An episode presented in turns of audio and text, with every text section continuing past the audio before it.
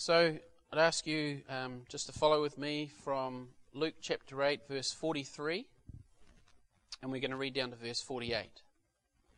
And a woman having an issue of blood 12 years, which had spent all her living upon the physicians, neither could be healed of any, came behind him and touched the border of his garment and immediately her issue of blood stanched, it stopped, it ceased. And Jesus said, Who touched me? When all denied, Peter and they that were with him said, Master, the multitude throng thee and press thee, and sayest thou, Who touched me? And Jesus said, Somebody hath touched me for I perceive that virtue has gone out of me. When the woman saw that she was not hid, she came trembling and falling down before him. She declared unto him before all the people for what cause she had touched him and how she was healed immediately. And he said unto her, Daughter, be of good comfort, thy faith hath made thee whole. Go in peace. And I just ask you to bow with me in prayer as we consider His word. Oh Lord, we thank you for preserving your word and that we can open it now and read of the true account of a woman like many of us, all of us, Lord. A woman with difficulties, with a life. And yet, Lord, uh, we see our Lord Jesus extending grace and love towards her. This, this lady who no one else really noticed, knew was there. We pray that you would help us to learn from her, learn from her situation, most of all, learn from our Saviour.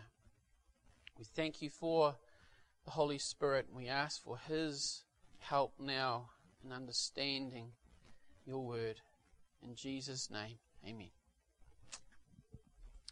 So, there is a small sign up in Auckland where we reside uh, outside a, a, Korean church, and I can't understand any of the writing on this uh, sign and for the Korean church except for where they've decided to write in English um, a small caption underneath a cartoon picture. This hand drawn picture is a picture of a man, maybe Jesus, kneeling before another person and washing their feet as Jesus washed the disciples' feet. And the little caption written underneath that picture says, Heart heart to God, hand to man. And uh, it, it speaks so much of what the Christian life is meant to be about. And Jesus illustrated that in, in John chapter 13. This, uh, there were so many people. If you look through your Bible, you'll see so many people when Jesus healed people he physically placed his hand on them. When I was growing up, I, I didn't grow up in a Christian home. Um, and my mother was interested in the New Age movement. So we attended meetings with other people that were doing the same thing, and they had a very similar setup to a charismatic church where they believed that if they could place their hand on someone, maybe just have their hand above, the energy from your hand would help heal that person. And I remember participating in this as a 12 year old, experimenting, I suppose. Um, but why did Jesus do that? I would like to ask that question. Why did Jesus make the point of physically placing his hand on someone. that is a very interesting thing to think about because there are so many people that he that he did this to. Um, and I'd encourage you to, to to make that a study to study these two words in in your concordance uh, in the Gospels. The word hand or hands, and the word touch. Um, in some cultures, you know, we, we we're not we don't like touching um, other people. It's uh, we're taught not to, and then in other cultures, they can't help themselves. They love they love doing that. Um, but we see our Lord Jesus touching people. He would just place his hand on them as he healed them. Have a look in Ma- uh, sorry Matthew chapter eight in your Bibles. Matthew chapter eight.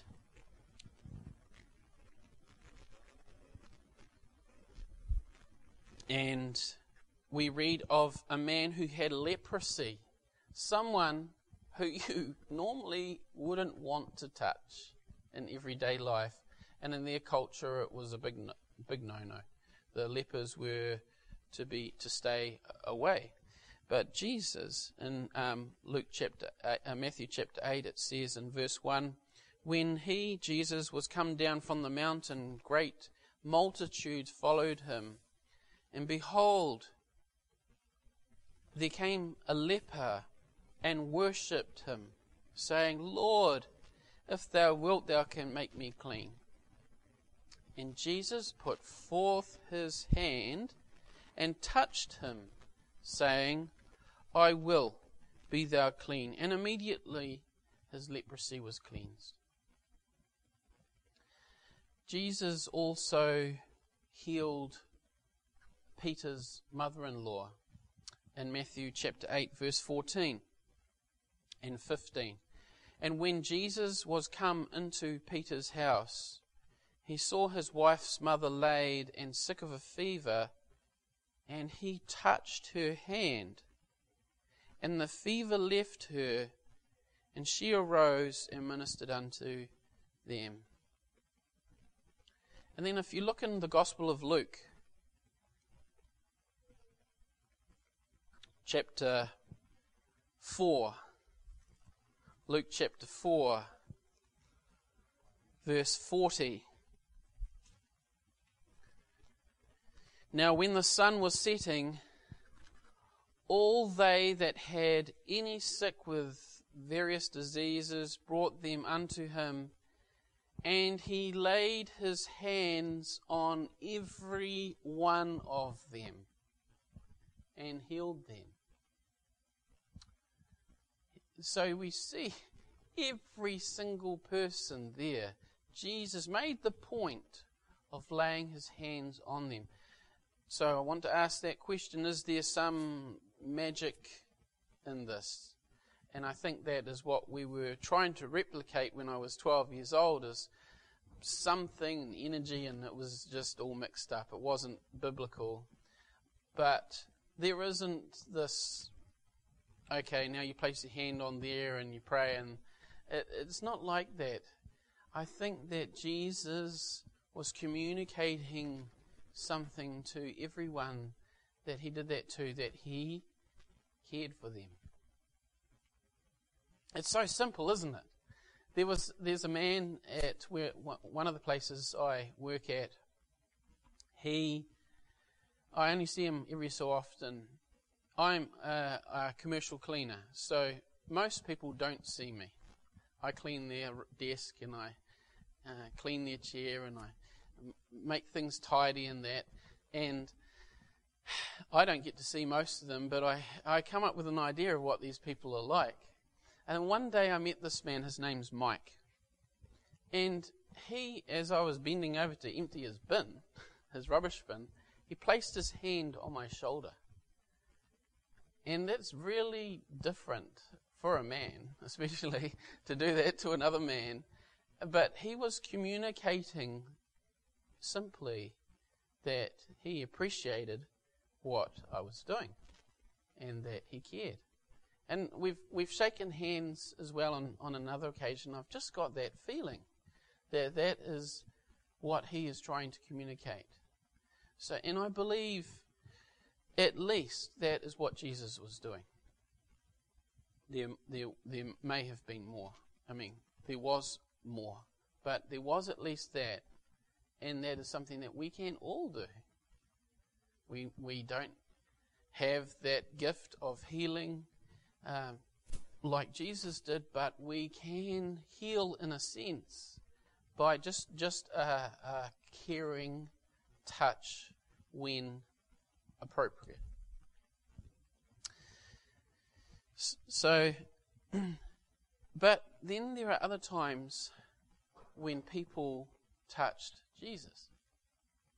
Have a look in Luke chapter 6, verse 17.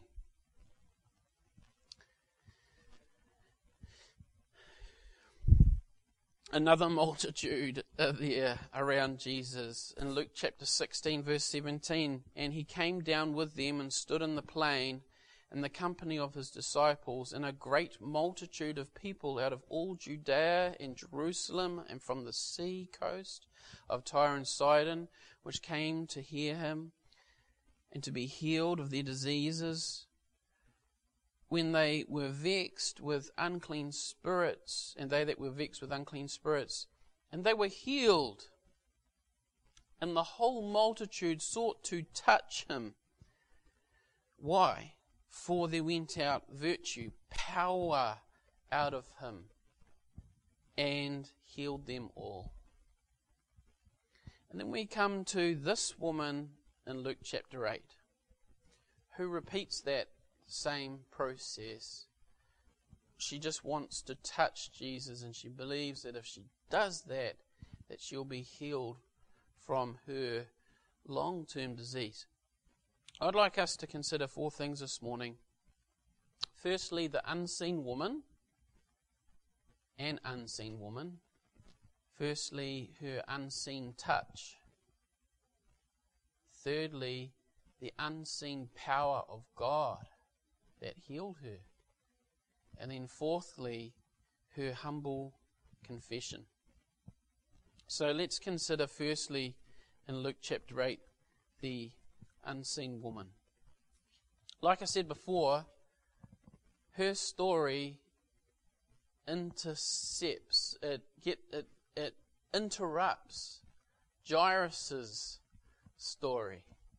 Here is a man, Jairus, who we read of in, in just two verses before, in verse 41. And behold, there came a man named Jairus, and he was a ruler of the synagogue. And he fell down at Jesus' feet and besought him that he would come into his house. For he had one only daughter, about twelve years of age, and she lay a dying. But as he went, the people thronged him. So this man is desperate for Jesus' help. Desperate because his one only daughter is dying. And he falls before Jesus' feet, begs for his help, and Jesus makes the move. Okay, let's go. Let's go to your daughter. But then this this crowd just surrounds them, and it's like a it's like gridlock on the motorway. It just oh no, we're not just we're not going as fast as we'd like. You can imagine maybe a little bit of panic in, in Jairus's thoughts. And then, and then, uh, let's just consider the, the, the girl, how when she went, how when Jesus finally got to her, what happened there. In verse 49, while he yet spake, there cometh one from the ruler of the synagogue's house. So before they got to the house, this one, this messenger, came saying to him, your daughter is dead. Trouble not the master. Don't get don't even bother talking to Jesus. Your daughter is dead. But when Jesus heard it in verse 50, he answered and said, Fear not, believe only, and she shall be made whole. And when he came into the house, he suffered no man to go in, save except Peter, James, and John and the father and the mother of the maiden, and all wept and bewailed him her. So there's all these people basically weeping over a dead girl.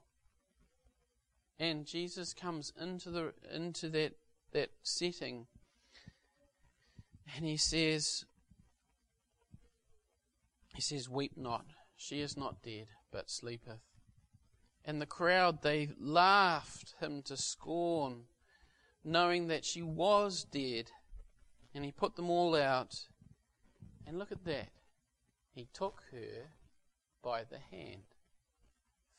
Physically touches her hand.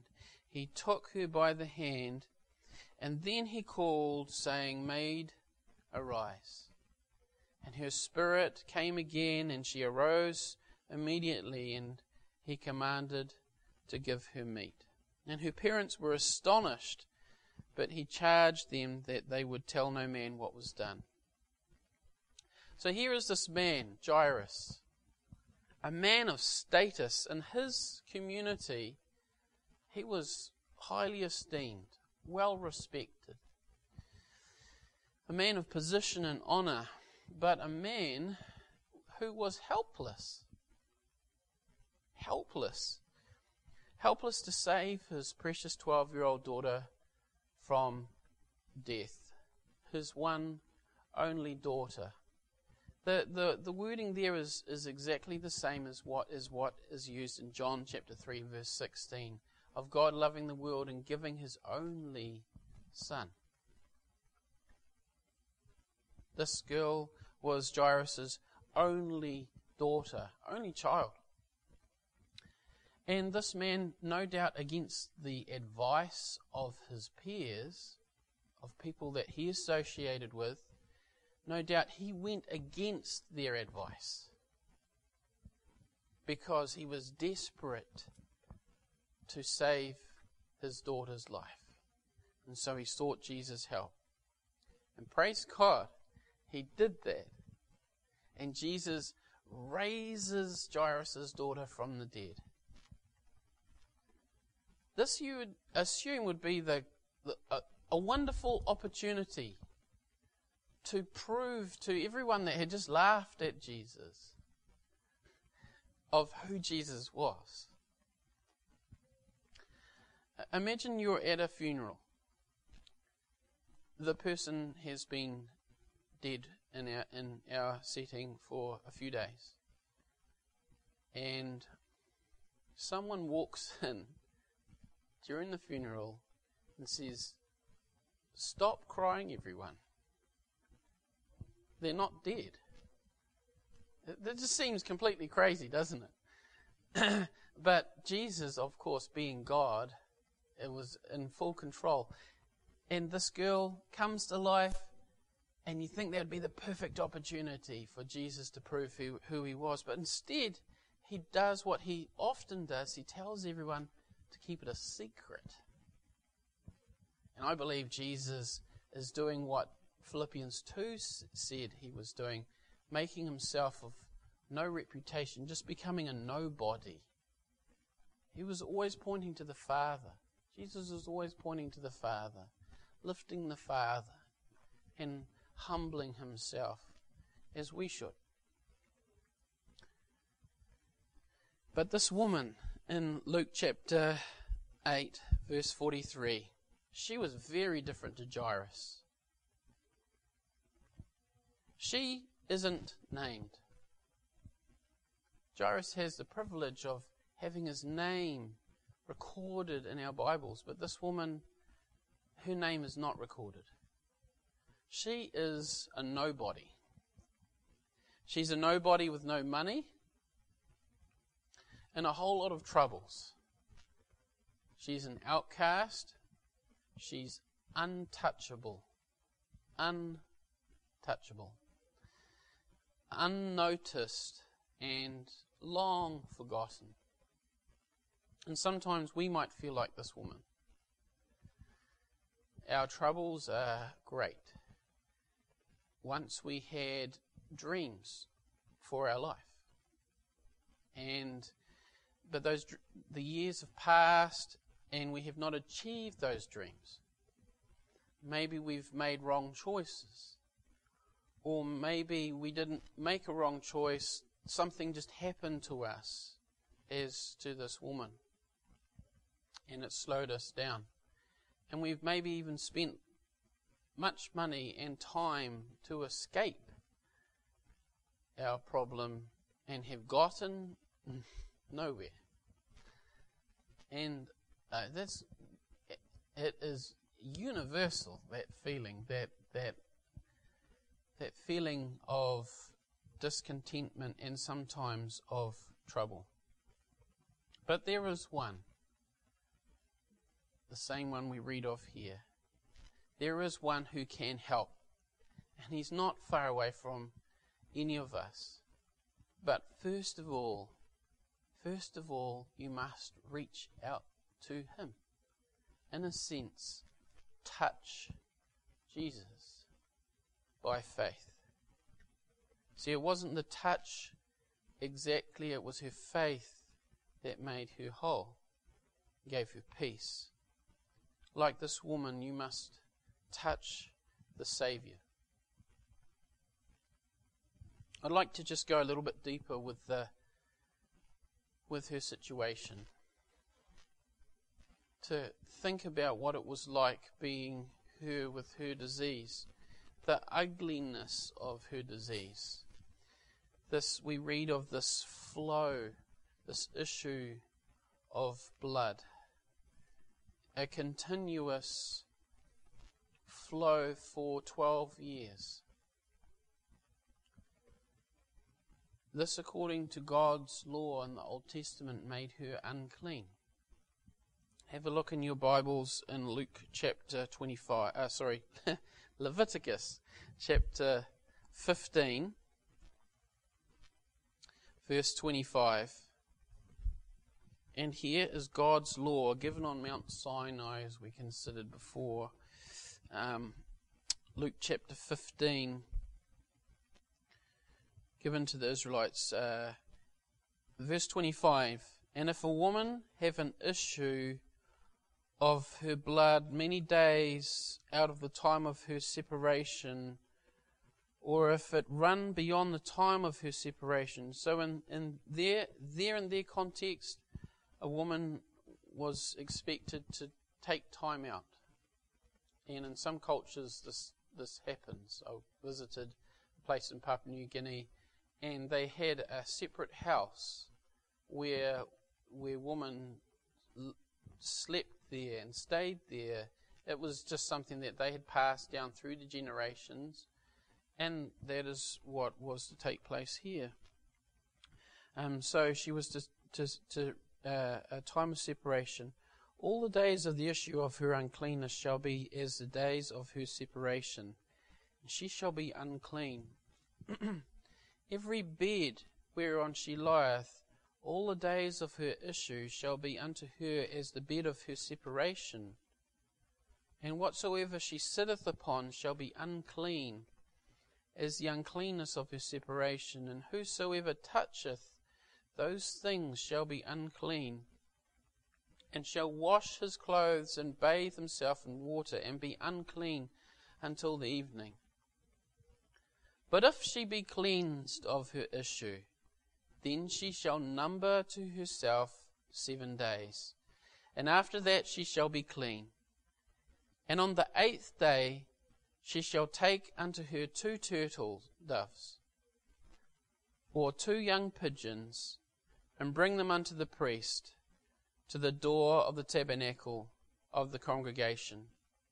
And the priest shall offer the one for a sin offering, the other for a burnt offering, and the priest shall make an atonement for her before the Lord for the issue of her uncleanness. So we see there what this woman was waiting for. Normally it was a week or two, a few days, but for her it was 12 long years of separation, of being called, according to the Bible, unclean. She could not go to the temple as other people could and and um, worship God as other people could. She was separate, and over time she had just become a nobody. We might be, you know, might think about her her disease and think, uh, yuck. um, that's just, but that's what life is like, isn't it? There's that is normal in the sin cursed life to ex- sometimes experience horrible things, things that that just aren't nice.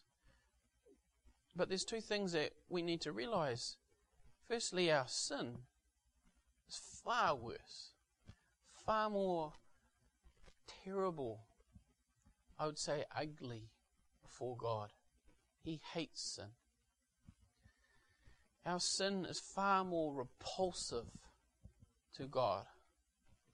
And then regarding her blood, our Lord Jesus experienced the bloodiest and most gruesome death for our sins. So let's remember what our Lord Jesus had to go through. So we've considered the unseen woman. Now let's consider her unseen touch. And have a look in uh, Mark chapter 5 which is a parallel passage. Mark chapter 5, verse 27. And we read a little bit more about what was going on in this woman's mind and why she touched him. In Mark chapter 5, verse 27, when she had heard of Jesus, she came in the press, this crowd, this squashed up crowd, excited crowd. She came in from behind and touched his garment. For she said, If I may touch but his clothes, I shall be made whole. So she heard of Jesus, maybe like you have had in your life. Hopefully you have. Maybe a long, long time ago, or maybe recently, she heard of Jesus and she sought to humbly approach him. Not like Jairus from in front. Stop this crowd, you know, and, and bow before him. She didn't have that reputation that would allow her to do that. Instead, she approached Jesus from behind, where she wasn't noticed. It required her to squeeze in through the crowd and maybe she saw just a glimpse of his clothing where she could reach out and touch him. Her faith was strong enough to believe that's all she needed to do. Think about all the money and time and hopeless exercise that she'd gone through and gotten nowhere with her trouble. And yet she believed all she needed to do was touch Jesus' clothing. That's how strong her faith was. That was enough. Now, this word touch, it's an interesting word. It doesn't mean just to, just to quickly, briefly, just nick like you, you, you when you're playing tiggy and you're running around and you, and you just get them and you say, I got you. And uh, it's, this is a hold to cling to. She she had to squeeze through that cloud and then she crowd and then she had to hold on to Jesus' clothing. Not yank it, but just hold on to Jesus. And that's what she did. Do you see the connection here? between her hand touching and her faith. Real faith in God is not just in here or in here. It, you, can, you cannot contain your faith just inside your head. It must express itself, if it's true faith from God, it will express itself in your everyday life with your hands, with your actions. And that's what real faith does. She acted, she expressed her faith in this way, and we too, in confession, in our prayers. Jesus isn't in this physically in this room, but just the same. We, our faith causes us to fall down before Jesus in our prayers and touch Him by faith. Let's consider the unseen virtue, this power that came from Jesus in Luke chapter 8, our main text. Luke chapter 8, verse 46. And I think this is the most exciting part of the story. The unseen virtue. Uh, Jesus said, Somebody touched me, for I perceive that virtue has gone out from me. It's the same power that Jesus spoke of in the Lord's Prayer. Thine is the kingdom and the power and the glory. Amen. It's the same power that Jesus will return to earth with. In Matthew chapter 24, verse 40, I'll just read it, uh, verse 30. Matthew 24, 30. Then shall he appear, then shall uh, appear the sign of the Son of Man in heaven, and then shall all the tribes of the earth mourn and they shall see the Son of Man coming in the clouds of heaven with power and great glory. The same power is extended secretly to this woman, personally to this woman. The power immediately stopped her disease. Yet this power, this awesome power, is completely unnoticed by everyone else. No one else sees this transaction take place.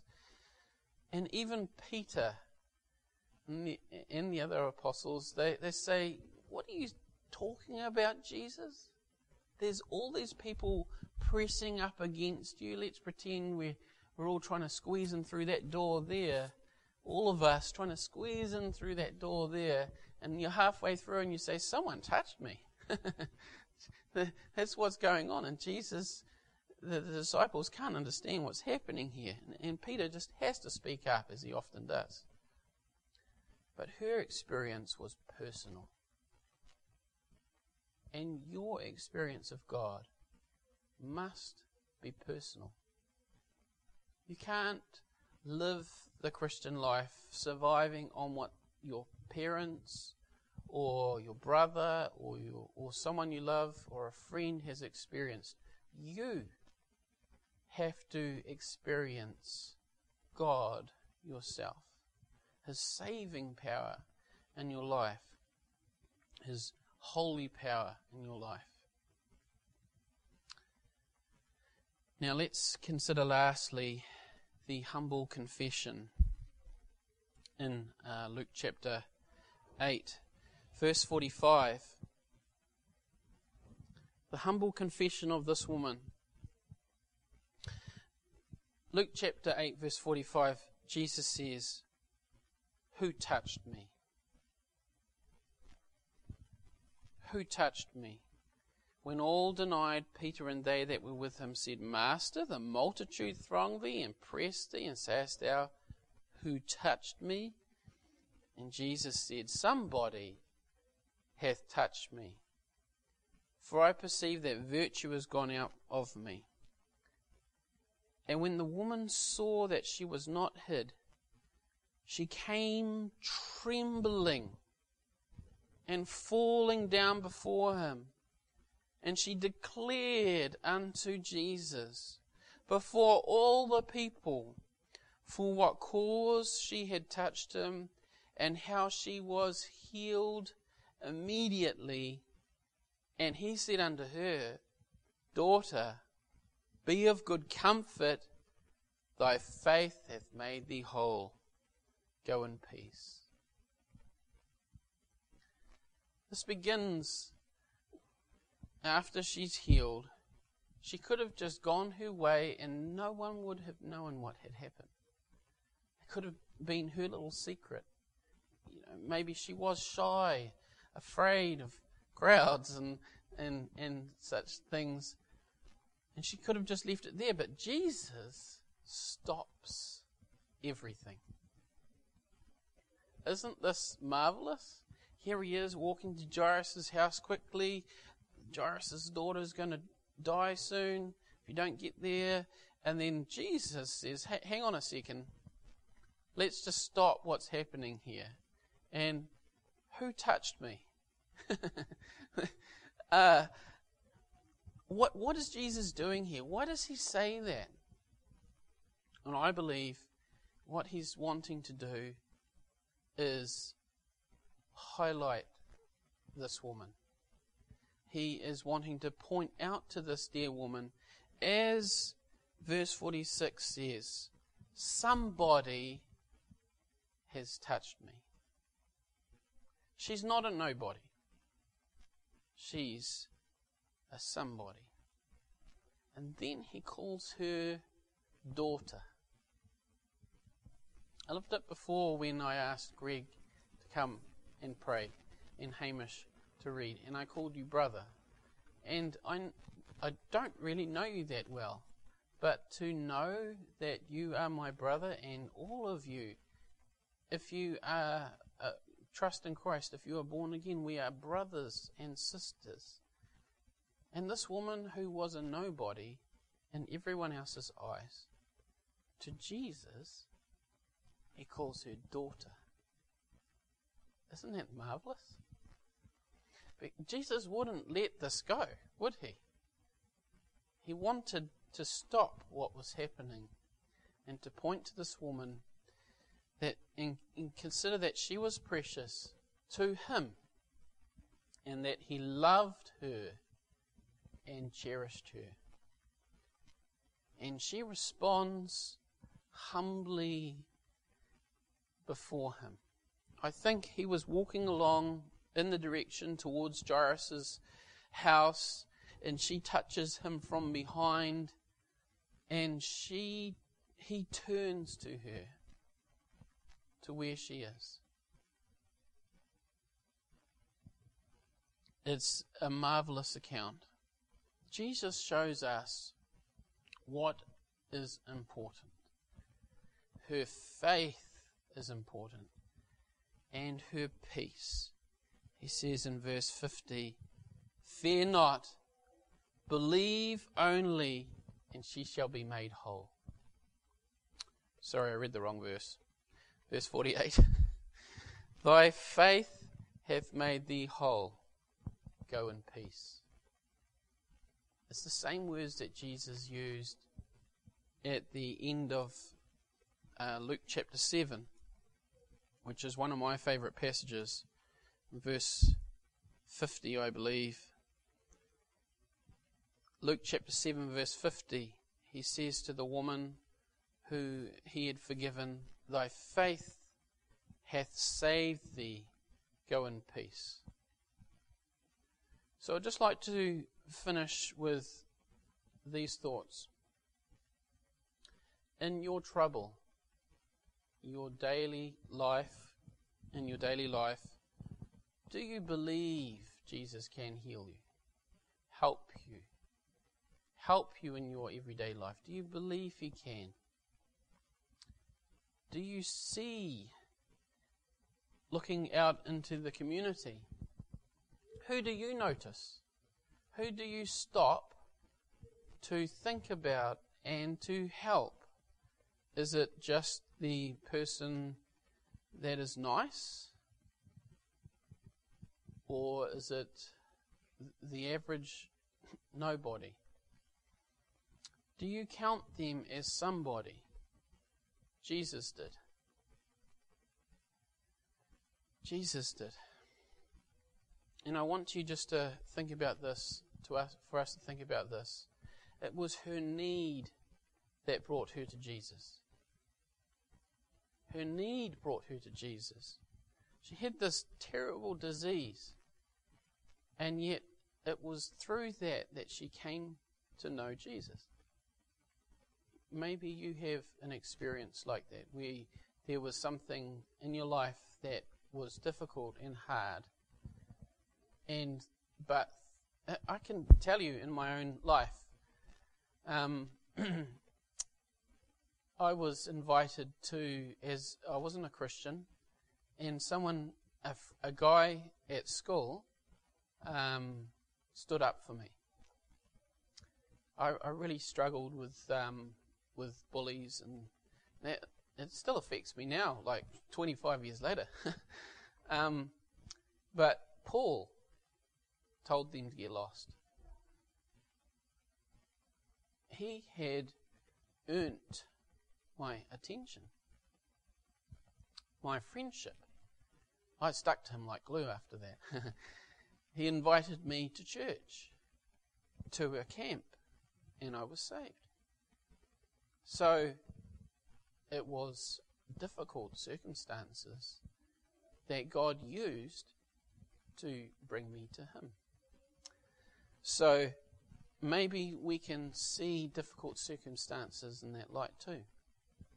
Pray that God would use us and use those circumstances to bring others to Jesus. When you're helping someone in real need, as this woman, you have the perfect opportunity.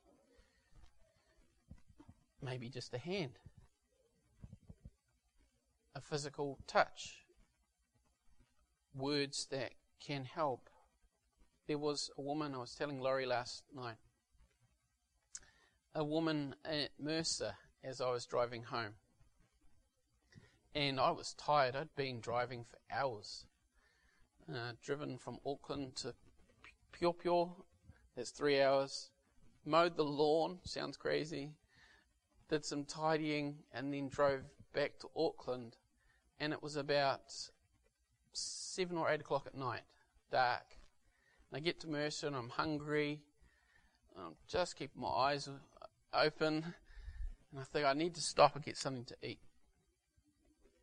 And before I turned off the key, this this woman, uh, she walked in front of my van, and then she walked to the side of the door, and I thought she wants to talk to me.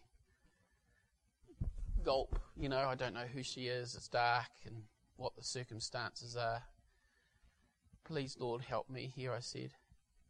And so I opened the door, and I asked her, Can I help you? And she said, I need to get to Papakura and I don't think I've got enough gas. Do you think you could give me some money for petrol? I've heard this question a few times, you know.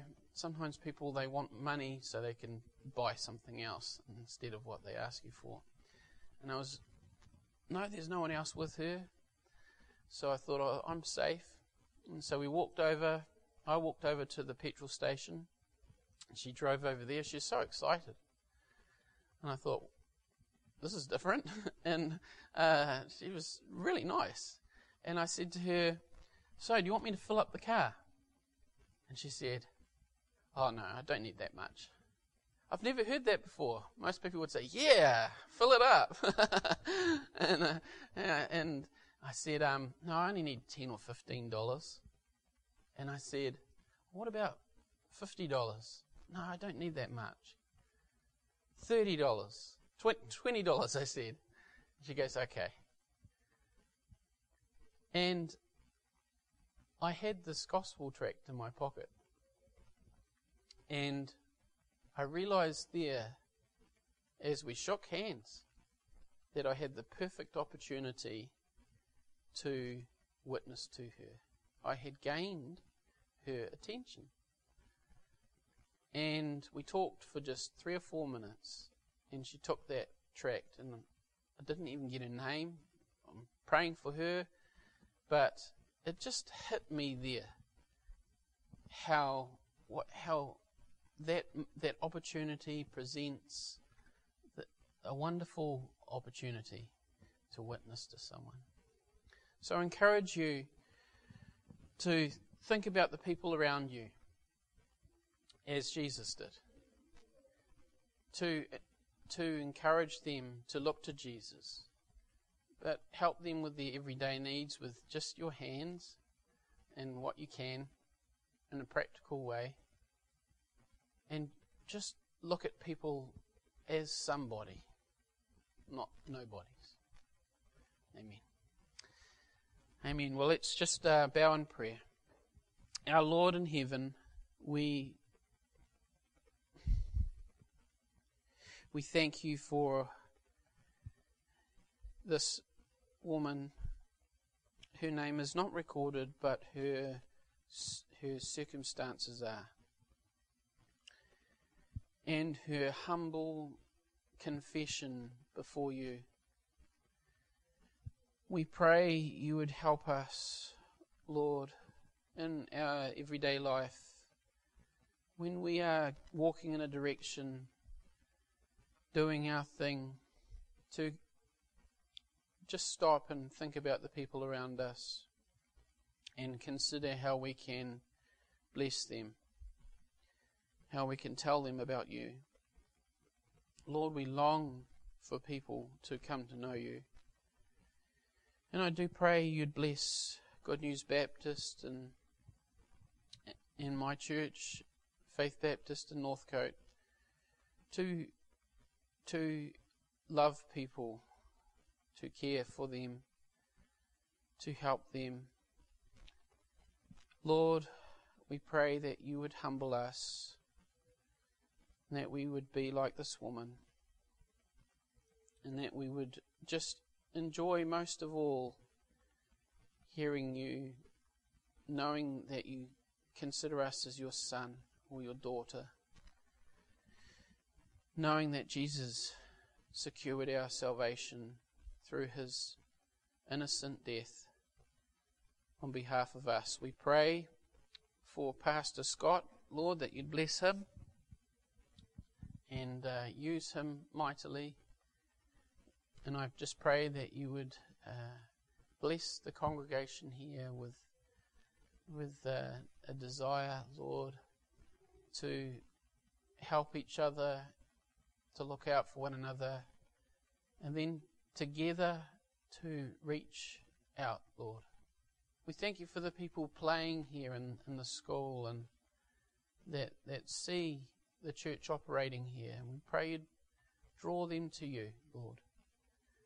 And that you'd use us with people in their difficult circumstances to point them to you, Lord. Help us redeem the time. In Jesus' name, amen.